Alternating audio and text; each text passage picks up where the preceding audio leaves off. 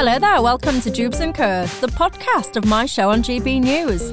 My name's Michelle Dewberry, and you can catch me live every weekday evening from 6 till 7 pm. But worry not, if you miss it, you can catch up here after every show. So let's do it. Welcome to Dewbs and Co.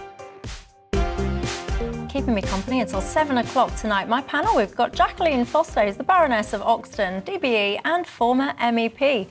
Also joining me is the author, Laura Dodsworth, and Kevin Craig, who's the founder and CEO of PLMR. And you know the drill on Dewbs and Co. I forgot to say good evening to you three. How rude of me. Good evening, you three. Uh, welcome especially to you, Jacqueline. You're new on here, aren't you? New on Ju- uh, Dewbs and Co. I've only been remote. Yes, remote. Gosh, life's moving on, isn't it? It All Of, it used to everything be uh, on Zoom, and here we are in the studio. It's very good. Nice to have you. Uh, as I was saying, so sorry, I was very rude to my panel then. I was so excited to talk to you at home and tell you that you know the drill, don't you? It's not just about us here in the studio, it's about you at home as well. What's on your mind tonight? What do you think? Uh, to some of the stories that we're going to be discussing, you can get in touch with me on email gbviews at gbnews.uk or you can tweet me at gbnews or at Michelle Dewbs. Don't forget, if you haven't already, you can subscribe to us on YouTube. Uh, follow us all over social media. We've got an app and we're on the radio, DAB+. Plus. We're everywhere. So wherever you are tonight, you're very, very welcome. Now, after pretty much two years uh, of being restricted in our lives, many of us are absolutely desperate to get away, and away for many means abroad. Uh, now, if you've been uh, following any media, quite frankly, you'll be aware of the chaos, the absolute chaos uh, that's been going on across pretty much all of the UK airports and beyond, by the way. You've had flights cancelled, long queues, bags going missing. I mean, I can't even imagine what it must be like to travel with young children. Have you seen some of these queues? No, thank you. Uh, it's not for me, Jacqueline. I would much rather go camping in the UK. Uh, much less stress, but forget about it. But not everyone's like me, and many people are trying to fly. Uh, so, what do you think is the cause of this problem? And crucially, who do you think is to blame and who should fix it? Um, well, um, thank you, Michelle. Um, no, I don't recommend just camping. I think uh, that we've got to be positive and look forward. I think there are always solutions. Um, I think, first of all, we need to try and stop the blame game because this isn't just one group, it's not government or industry who is to blame. Um, I'd like to bang a few heads together, I think. Um, having spent um, you know years of my life in the airline industry and then obviously years in the European Parliament dealing with the legislation, including things like passenger rights, which are very important. But if I may just come in on a um, on, on a general point, um, how are you're actually going to get an aircraft. Uh, off the ground, um, which I think may be useful. You're looking at an industry which is safety and security critical. Um, they cannot move from A to B unless uh, the pilots are licensed, the crew are licensed, engineers are licensed, people who are working airside from a security point of view, all of their licenses are up to date, even those that are working in a duty free shop. So, all of those things in many cases had to be. licensed to work in a duty free shop in an airport? It would be licensed in the sense of a security check. They have to be security checked. So the difficulty with the lockdowns, to be fair, was a lot of people left, people went on furlough, licenses ran out. Um, and all of that had to replace. And that was clearly a job then for the Home Office or the Civil Aviation Authority. Uh, and perhaps they should have been speedier off the mark once we were looking at lifting restrictions, which is something that I was trying to uh, push for. Um, getting the aircraft off the ground once it's been mothballed, you cannot pick an aircraft out of a hangar and then just pop it on the runway. Again, it's got to be uh, brought up to speed to make sure the certification and everything is working. So, sorry, it's a bit sort of technical. No, But that's the reality because your safety and security is paramount just to get started. Now, Look at the safety and blame in- security of these people on the screen, by the way. If you're listening, I apologise as opposed to watching because whilst uh, Jacqueline's talking, I'm just showing you some footage of what's been occurring at some of the airports, by the way. You've got armed police wandering around baggage carousels where some of the passengers took it upon themselves to go behind the conveyor belt. I'm sure there's a technical term for where they went, but they went through the conveyor belt to try and find their own luggage. So, if I just may conclude by saying, so the fault, in my view, lies with government because they were far too slow um, well, the, the lockdowns were, were horrendous and the restrictions, people didn't know whether it was a red, white or, you know, green uh, route that was opening or closing. So there was all of that. So the industry was badly affected. But I also put a lot of responsibility on the industry itself. As I said, there were many of us in Parliament and we were pushing to lift the restrictions. We knew that the uh, aviation, hospitality, aerospace sectors, which underpin 4 million jobs in this country, were taking an absolute hammering and we needed to get this um, off the ground. Um, so, OK, they didn't have tons of notice, but I'm equally not at all happy with the way the airports have been dealing with this either. Mm. Um, there is no excuse, frankly, um, for people to be queuing for three hours going through security. Not now, maybe initially, but certainly not now. Clearly, there are peaks and troughs when you go to the airport uh, and then when the flights are taking place. But that then comes also back on the airlines, which you've quite rightly mentioned. Of course, there were millions of holidays that were cancelled, and of course, the airlines themselves uh, need to make sure that um, people are now able to go on those holidays, but they're equally at the same time selling tickets. They are indeed. so indeed. you've then got this massive overload of people who are trying to get away, and they're business people too, and there's freight and there's all sorts of things like that, and it's ended up as a complete okay. shambles. Can I ask a question though? It is you a can. You, and and it's I, I would Michelle, you've got in in Jacqueline, one of those incredible members of the House of Lords, who's got a big business career in, in travel and aviation behind her. But what she hasn't mentioned about is the fact that the government's refused to give special visas to EU aviation workers. That could help unblock the queues. Um, and they were told about this in January. And I agree, it's not one individual or one organisation, but I don't think this government is particularly efficient in how it takes decisions and how it administers stuff. And there's a theme in lots of stories about money wasted. And here, the question is OK, we've got this problem.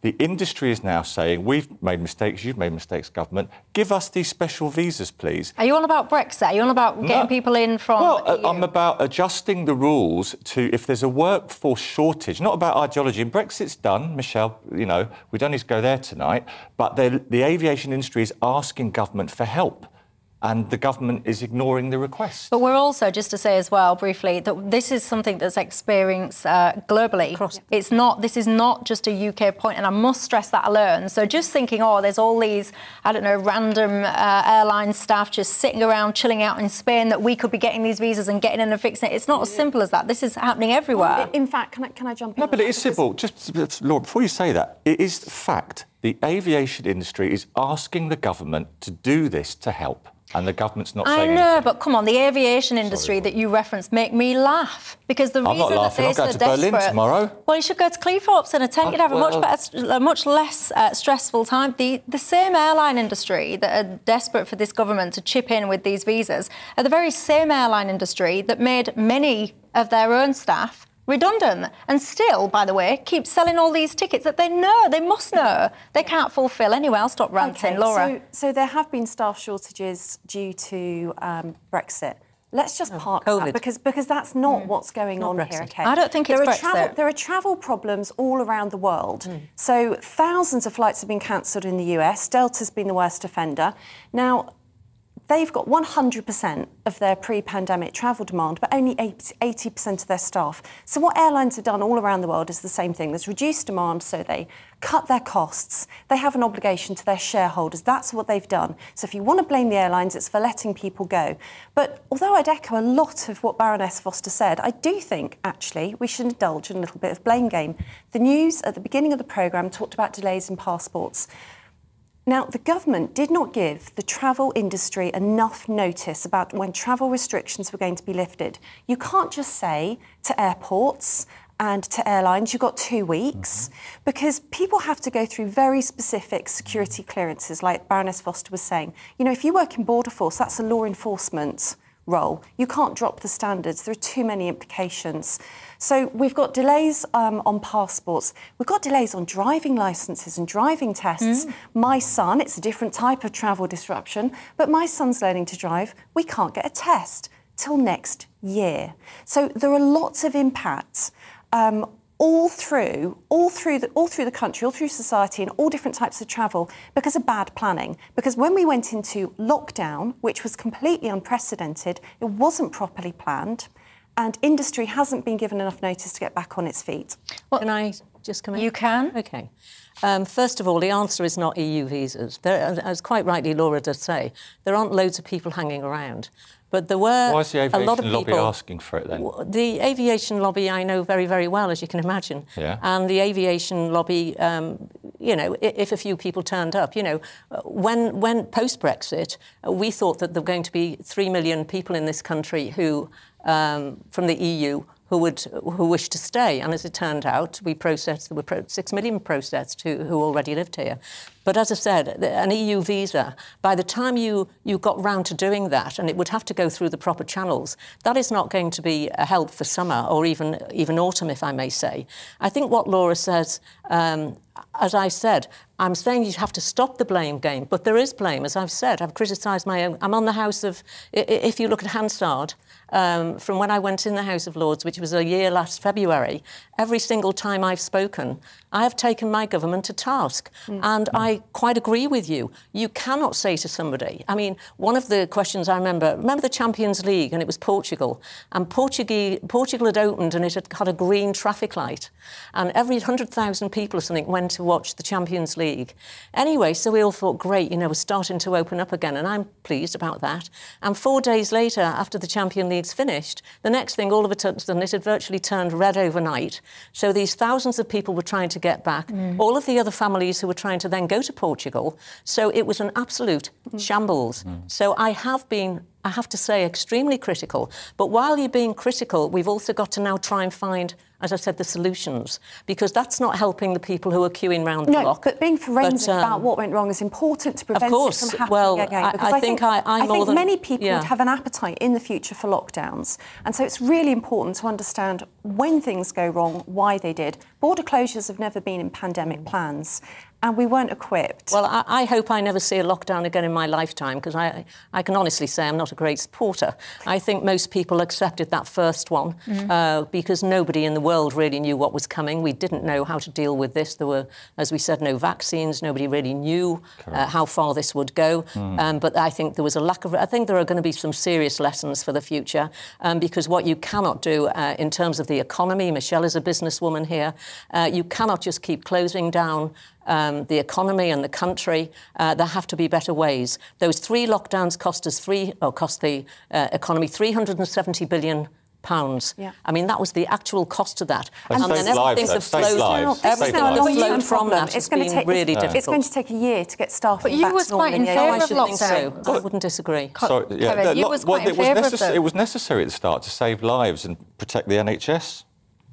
But then don't you think now, when you look back, you say it was all about, you see, this sentence, I mean, I'm going a little bit off topic, so I do apologise, but I can't help myself. Like when you say, you know, these lockdowns were necessary to help the NHS, save the NHS, they didn't save the NHS. They've put the NHS in one of the worst positions it's ever been in. And all of these people that wanted lockdowns, they never took enough time to But consider the And a reminder, we always- we closures, always border up- we- closures like were one never in Michelle just addressed But- one but second, Border Laura. closures No, no. were never in Come on, he pandemic can't help plans. himself. He's No, no, got to tell me. They were never in pandemic plans, and for many good reasons, because they don't work and they cause terrible disruption. Kevin's But- never That happy has when I say this. knock-on Go on. Kevin. No, but you see, the, the, the lockdown, you don't know uh, that the lockdowns didn't save the NHS because, you know, I would contend still that lives were saved. It was totally regrettable. I run a business, I've created The NHS wasn't business. saved. I think we But how, you we don't know move what back would have onto happened. the airline industry, though. Yes, I that would be good. Because Let's we, do we that. know that that people are looking at this programme and they're probably terrified uh, if they don't get their passport in time, which I've Yeah. raised as well, apart Yeah. from the DVLA. I'm happy to do that later. Um, and what is key now is we need to make sure that that throughput, that people going to airports, whether on business, whether on holiday, uh, those kids and everybody looking forward to that nice break in the summer, maybe those of us around the table are going to fight our way through, try and maybe pick the time when they're going. And the airports now need to get cracking and they need to make a serious effort of getting people on the ground there if they're doubling their pay that's fine by me because that if that's what they need to do then that's what they need to do because there is a contract when you book your flight or you book your holiday mm-hmm. between you and a company.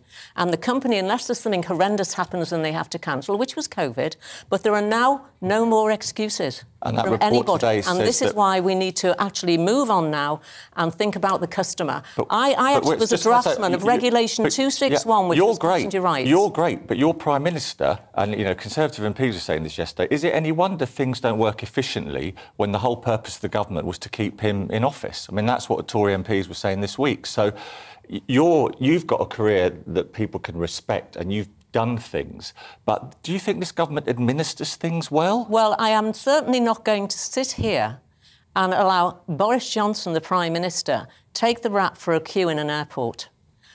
Government had to take decisions for COVID from SAGE, from scientists, from people who certainly were supposed to be the experts. Maybe they weren't so much experts. Sometimes we can look back. I think they did all and right. they have to take the directions then from the different departments, whether it was health or whether it was transport or, or whatever it was. And so that's not the road to go down. I'm happy to have a chat with you about our Prime Minister and this week uh, when we've finished. Um, but as I said, the focus has to be good customer service. People work hard to pay for a holiday. They work hard to pay for a flight. We need to make sure those aircraft are up in there because they carry freight, which is British business, who manufacture and export and import your business people here. Okay. And this is what we need to do. We have the second largest route network in the world outside of America, But- and we need to live up to that. Let Kevin respond. But when the airlines come to your government and ask you to do something to help, But you- why are you just picking up on that one thing that they've asked for? Well, because because Because they it's not say the answer. Well, they but you see, then you just say no, and I didn't actually hear. I a didn't say that. I said it's not the answer. But why if are you they were saying it bringing is? people, if well, they can say what they wish to say. I'll have to disagree with them on that. Well, it, it does sound That's like all I'm it sounds like something of a deflection as well. It's- it's a magic- pinpointing the Yeah. problem in one particular area that they see as out of their control and the government's responsibility, Yeah. so that they don't lose the blame game. There's something airlines could do right, really simply straight away, which is reduce the amount of overbooking they do. Mm. You know, they overbook by many, many, many Yeah, yeah. thousands of flights. Now, perhaps in normal times, it's happened to me once, and it's really flipping annoying, I'll tell you. But perhaps in normal times that might be okay. Right now, it's not. I, I've already had a flight cancelled. It's been three years since I left the country. Booked a flight for July, cancelled. I I have been put on another flight, but a really annoying. I- I don't know And now I'm waiting for that one to be cancelled too. Well, you tell me at home, because I'm fascinated by this. Why would you want to travel abroad right now? I can't think of anything worse. And I'm sorry, Jacqueline, I'm sure you won't agree with me saying this, but I would you not if you paid me. For business, would business, I Michelle, go? for Yeah, jobs. that's Visiting- different. visiting That's family different. and friends. No, No, visiting business. friends. Yeah, business is Oh, very but to- different. I'm but to be talking fair- leisure. But to be fair, I dropped off a nephew to go to Spain to do a, a course a few weeks ago from John Lennon Airport in Liverpool. Hmm. And I thought, right, we're going to get there hours early. I'd booked this, you know, whiz through security, whiz through checking the whole thing that I did for the, for the ticket. And I parked the car and I ran over the road and I took him in and I was back in the car park in 15 minutes. He'd already checked in and he'd gone up to security, which he actually got through very quickly. The flight was delayed, um, but at least it was halfway there. So it's about picking the time, uh, which you can't always do. But um, there are those there are those reasons. Six o'clock in the morning is always a toughie.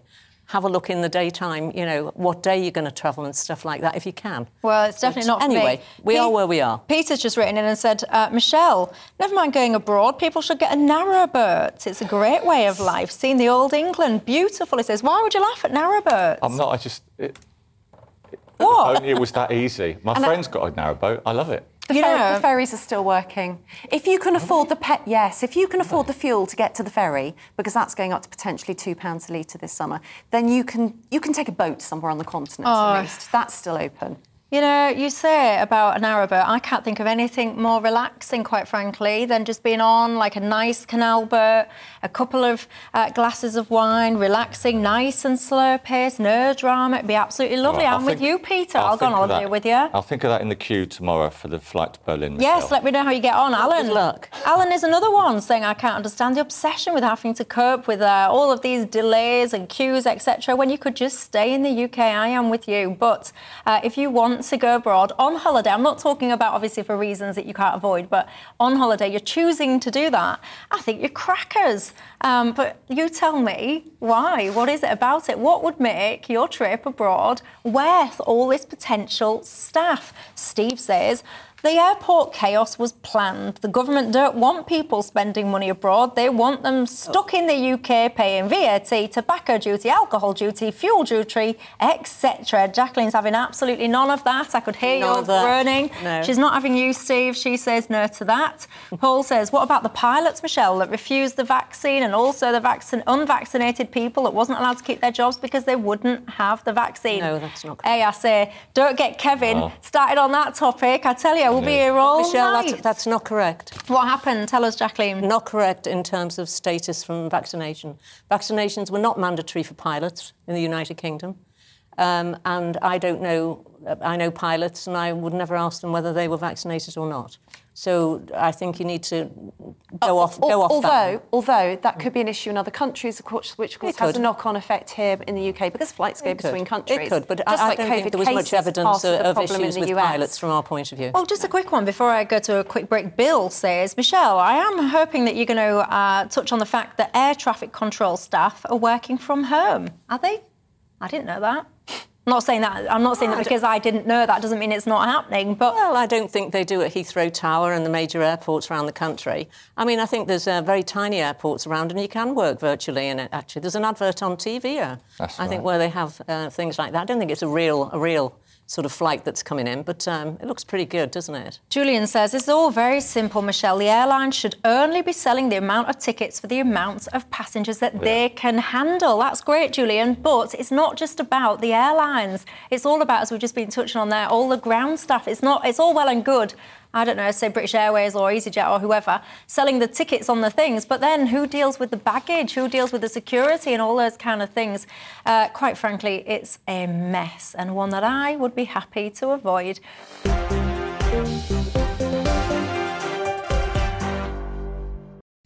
Hello there, welcome back to Dewbs & Co with me, Michelle Dewberry. Keeping me company tonight, Jacqueline Foster, who's the Baroness of Oxton, a DBE and former MEP, the author Laura Dodsworth, and Kevin Craig, who's the founder and CEO of PLMR. We've just been having a great chat, so we have, in the break about uh, great British holidays, camping and things like that. Many of you uh, very kindly getting in touch saying uh, you'll go on holiday with me in the UK. What a treat for me, but I don't think I get enough days off. I've got to be honest. I need to be here to talk about uh, topics with you guys, don't I?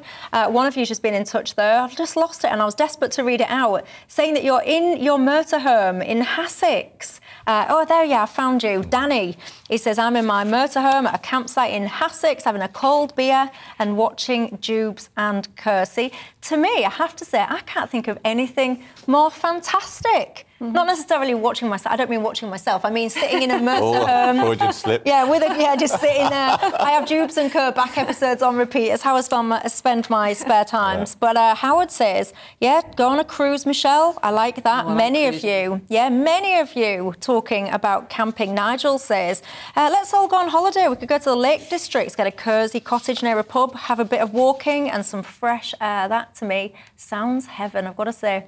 Now, let's move on, shall we? Uh, do you have children? Uh, if so, do you? Uh, how does it work when it comes to lunches at their school? Do you pay for them to have a hot lunch? Do you send them with a pack up or what? Uh, in Scotland, over a million pounds is currently owed by parents who haven't paid for their children's lunches. The scale of all this debt and the rise in so called hidden hunger has basically encouraged calls now for free school meals for all primary children. I have to say, this has created quite a large debate, and I've seen lots of people calling for pretty much all schools to offer all children a free hot meal. Kevin, what do you think today? Well, uh, as a former school governor, parent of two girls, although they're 14, 16 now, uh, and I did have free school meals at one point in my childhood, I am attracted by this idea. Now, I know that what you and, and some other colleagues on the panel might say is, well, the idea is fine, but you don't want the state to be giving money to families who don't need the help. And that's why this situation is, you know, the, the, the debt is built up in Scotland. But I think um, historically, we as a country used to do a lot more for child nutrition, whether you, you go back to key moments of education policy reform. And I think there must be a better way. So I am attracted to the idea. Um, it doesn't mean it's the state's job to raise kids, but nutrition, a balanced diet, it's so important.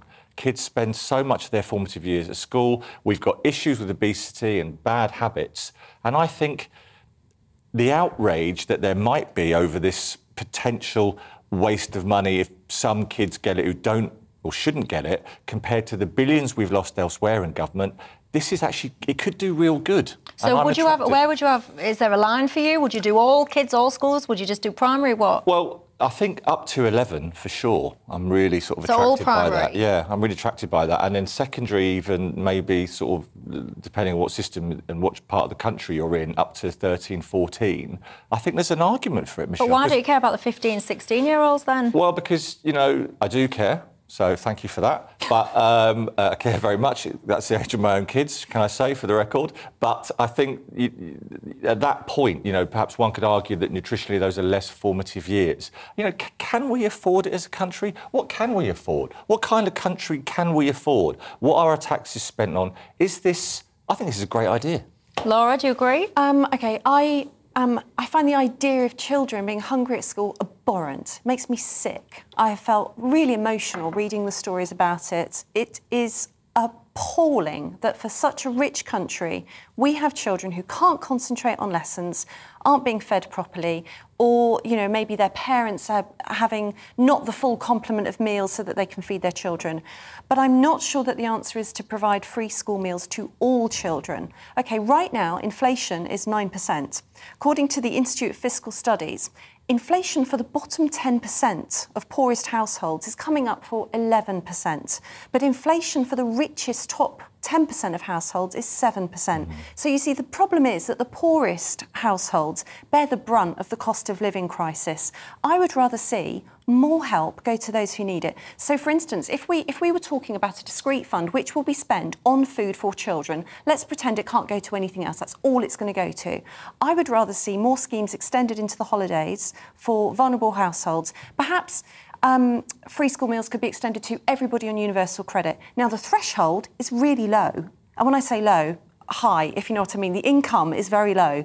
Um, so the problem is that there are families who can't really afford um, school meals, but they don't qualify because the thresholds haven't been raised over the years and they've certainly not been keeping up with inflation. So, why don't we instead raise the threshold and put more help into the holidays to extend the help where it's needed? I really don't think rich families should be getting free school mm. meals for their children. The only reason I'd be in favour is if it's cheaper to administer it that way, and I don't believe it will be. There is another factor, I think this is really important. There is still some stigma around free school meals. And if it was available to everybody, that would reduce the stigma, but that's not a reason to do it. I think there's something that's wrong with the mechanism. So I know from my sons that um, they pay with fingerprints now, and I mean, my goodness, if they're, if they're making kids pay with fingerprints, there's all kinds of things they can do. But it flashes up on the screen, whether it's a free school meal or whether it's paid or not. There's all kinds of things that schools could be doing. Yeah, that's a little tweak. That's a simple tweak of, to change of, that, isn't but, it? But that is a reason I've seen put forward for, for universal free school meals. So what I'm saying is there are mechanisms that can be changed. I'd rather see help directed where it's needed the most. Mm. Jacqueline, your thoughts? Well, I think um, we should go back to why we had school meals in the first place. And when I was uh, a little tweeny thing, with uh, both parents coming from a blue collar background, um, my father would drove a lorry, my mother worked in, a factory, and I remember paying for my school dinners as my uh, two elder sisters did. And I think that generations that came post World War II, and the reason we had the hot meals for a lot of families, it was probably or possibly the only hot meal that the child would get a day. Mm-hmm. So they were certainly put in place for the right for the right reasons. So we move all of these years on, and obviously the whole welfare state has. Um, it's much bigger now. There's much more. There was only, I think, child allowance for a couple of children then. There wasn't really anything else. So, whilst I, uh, I certainly, like you, I don't want to see anybody not being given a hot meal every day, but I think we have to put it into context. I think it's something that needs to be targeted and it needs to be targeted to the children or the families where they have real problems. Mm. And uh, there real, would be a risk where the child is not getting the right nourishment. Mm. I'd also, um, well, you also have to look, as I say, at parental responsibility. Just because you come from a low income household, there are a lot of parents in a low income household. I've met them as constituents when I was an MEP, and they will cook and make nourishing food, which you can, um, and make sure their children are fed well. We also know there are children in very difficult households and we're not sure what they're going to get, so that has to be monitored. So I don't think there's a sort of an, an easy answer or a right and a wrong, but certainly I think when families can afford to well, you see them, they'll be in airports, they'll be all over the place going on holidays and all sorts of things. Um, uh, they're not well off. People save up to go and do things or go to the cinema or we go out to a restaurant or whatever it is. But basically, I think that um, it's money that should be targeted. Mm. I don't believe that the taxpayers should fund every child um, because uh, probably the majority of parents can pay for the school dinners. And I think that's correct. Agreed. And there's another way to target money as well. You know, we're going to have another energy increase in October. Yeah. So controversial, might sound a little bit off you know, off piste when we're talking about free school meals. But why don't we scrap green levies for a few years? Because the planet's um, the planet is dying. No, no it's not. It so is. let's scrap, it scrap is. the argument. But, but, let me just continue my yeah. point. I know, but it's a let discussion me, show, right? And it is, but I haven't. But I'm, I'm actually in the middle. Of, the I'm in the middle of a sentence. It's a comma. But, it's a it's a comma. Scrap green levies for a few years. Pack it in, you two. Well, Stick to school I know meals. what commas are. You can't say scrap green levies and then not be happy if some other colleagues here say they're there because the planet is in real danger. Yes, but That's you can all. wait till a little pause in the conversation. Yeah, it was too interesting. Can I finish my? Well, I agree with Can I finish my point? Sorry. Thank you. Go on. And okay. I want Kevin to make his as well, because whilst I don't always agree with you, I do like to hear from you. We could also reverse national insurance increases. You know, why not have tax cuts? Because again, it's the it's the poorest households that experience these tax increases and this cost of living the most. My my interest in wanting to see taxes and levies reduced is to help the poor people. Now we have up to 10,000 deaths every winter as it is caused by winter fuel poverty. What do you think is going to happen this winter? So if we're talking about um, re, you know, targeting help, it doesn't necessarily have to be free school meals for kids from rich families who don't need that help. I'd rather see more help targeted in a in a creative variety of ways for people who need it. Well, I would just say we, we talk about you know tax cuts, right? And we, we are if you we're talking about improving. Everyone on this panel wants to improve the lives of kids, especially from low income backgrounds. Everyone here has got a story that relates to that. My mum was a dinner lady, but we, as a country, we're, we're all in the wrong direction over there. And we're not talking about there are billions of pounds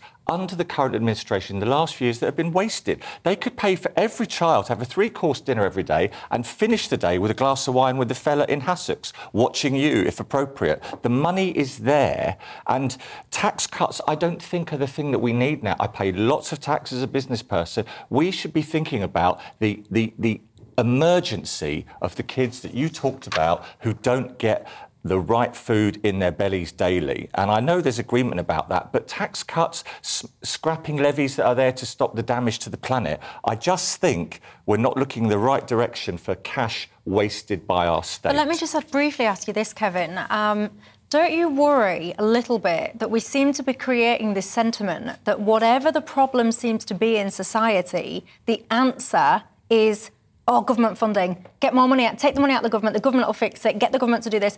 Don't you worry about that? No, I don't believe in a nanny state. I just believe that it's British to um, spend our money really well and not waste it. And if we have discussions about public policy and diverting assistance to kids, you have to factor in that the government of the day has overseen the waste of billions in recent memory, and it would change the sorts of issues that we all care passionately about. Well, not, not everything is the government's fault. You know, I, I think it's important that people of one persuasion or the other acknowledge that. But it's not the nanny state to say spend our money on those who need it. Stop no, wasting. But I think where, if I may just come in, where Laura is quite right, and that is um, we need to get this economy cracking. Once we do that, and it's really up and running, that's when we can get the revenue in, and we can do more things. But you can't do it while you've got a fairly stagnant economy with all the pressures that we've got with high taxes. I'd like to see taxes reduced too, as soon as possible. And there are ways you can do that with VAT on certain things. There's a, there's a number of ways you can do that.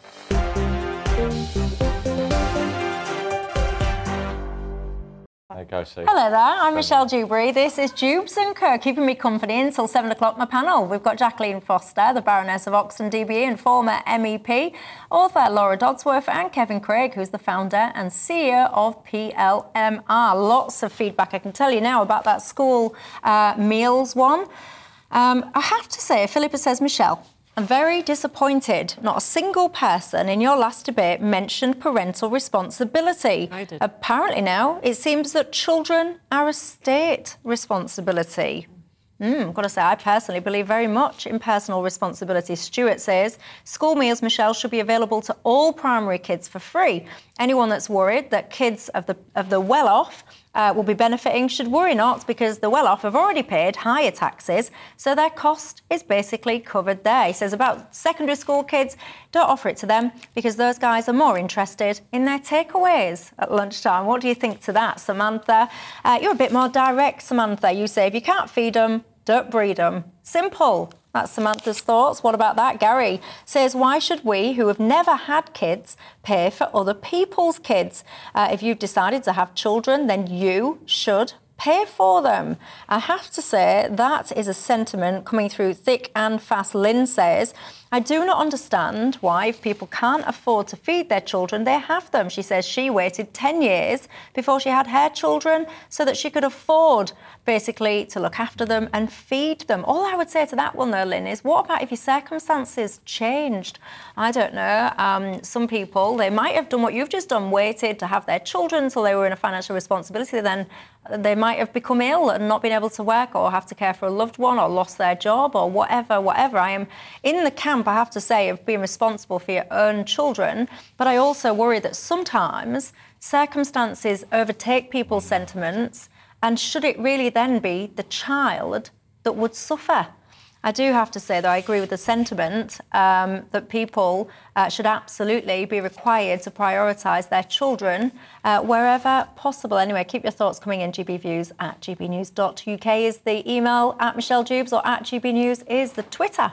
Now, let's talk about something else, shall we? Monkeypox. I have to say, I don't seem to be able to go anywhere these days without hearing about it. The UK, just to give it its credit, uh, has 321 cases. We are at the top of the list across Europe. Uh, also, now from today, monkeypox is a notifiable disease, which basically means that if you go to your doctor uh, and you have symptoms, etc., uh, it's required now by law that this is fed up so we can track these cases and monitor the outbreaks. Now, Laura, many people and I say many people, what I mean me, I mean me basically, um, I'm starting to get a little bit worried about this. And I don't think that I'm alone because we've just gone through this whole COVID thing. And now all of a sudden, for me, it feels pretty much from nowhere. There's this now this latest thing that, oh goodness, is my health at risk because of this? Oh, you know, we've got to track this, we've got to have contact. I worry, are we on a slippery slope here, or am I just completely wrong? And monkeypox is indeed something to be aware of and worried about. Well, I think that um, most people are quite red pilled by the last couple of years of pandemic. What does that mean for those not in uh, your? It means your... you've taken a pill and it's changed your awareness, and you might be less trusting in the state and the media and authority and sources than you were pre-pandemic. Oh, I'm red pilled. You're red pilled. Okay, mm. it's a kind of generic term. You know, it's in the Matrix. Neo took the red pill.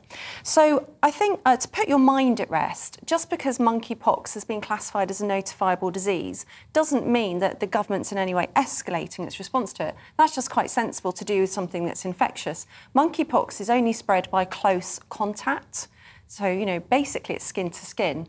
Um, snogging, uh, maybe maybe hugging, bleeding lesions, weeping lesions.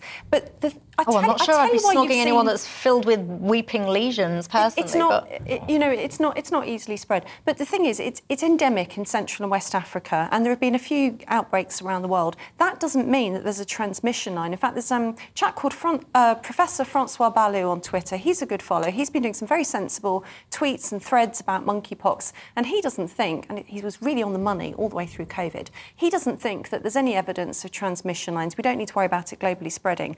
The reason you've seen a lot of monkeypox and your alarm bells are ringing is because the media likes monkeypox. Now, one difficult thing about COVID is it was an absolute nightmare for photo editors. You can't see it. That's why you kept seeing this um, cartoonish diagram of, um, of the COVID virus everywhere, mm. you know, with the red spikes coming mm. out of it. There's nothing to look at. Monkeypox is so much more interesting. There's pustules and boils. Oh, goodness so me. I've just looked at the go. screen and realised we're yeah. putting you full of these images. I'm so sorry if you're having your tea, ladies and gentlemen. Delicious. So this the thing. There's something that's kind of about it. You know, there's a saying: if it if it bleeds, it leads. Now these aren't bleeding; they're boils, but they create a bit of excitement. It's something new. Honestly, the media's bored of COVID. It's part of the reason why you saw Ukraine everywhere when, um, not just because you know everyone cares when a, a country's invaded, but because it's something new. To be honest, it's something new, and monkeypox is new.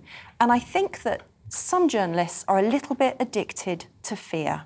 Not me. They like the clickbait headlines. Not you, not here at GB News, other places. They're addicted to the fear in the headlines. Who is?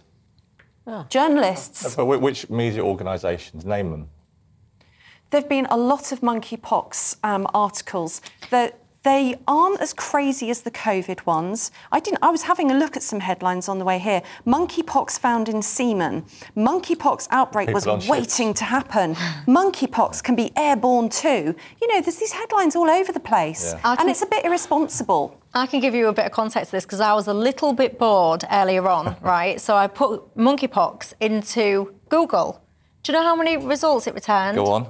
1.6 billion. Well, So then, because I was really bored, I put chickenpox in, and that returned only 53 million. So for me, the obsession there was clear just on that very simple Fair enough. test. There you go. Anyway, carry Fair on, Kevin. Addic- addicted to fear. I, I, I think that you know the uh, the monkeypox first arrived in this country. I think in 2018.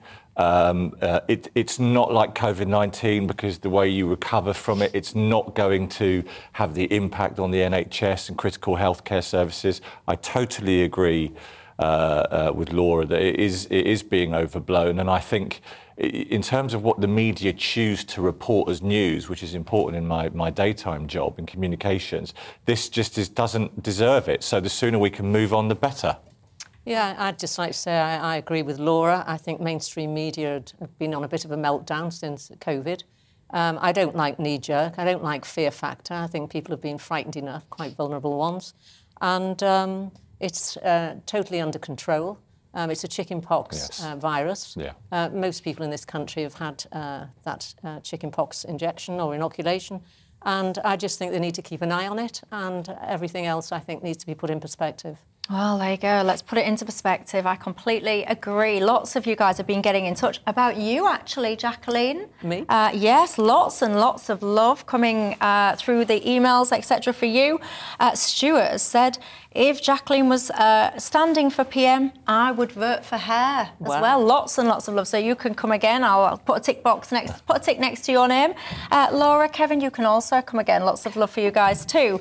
Uh, it's only me that was missing the love tonight. By the way, uh, someone's mentioned that the email address was wrong on the screen. Just for the record, it's gbviews at gbnews.uk. Get in touch with me. Let me know what's on your mind. Have a fantastic evening, and I'll see you tomorrow.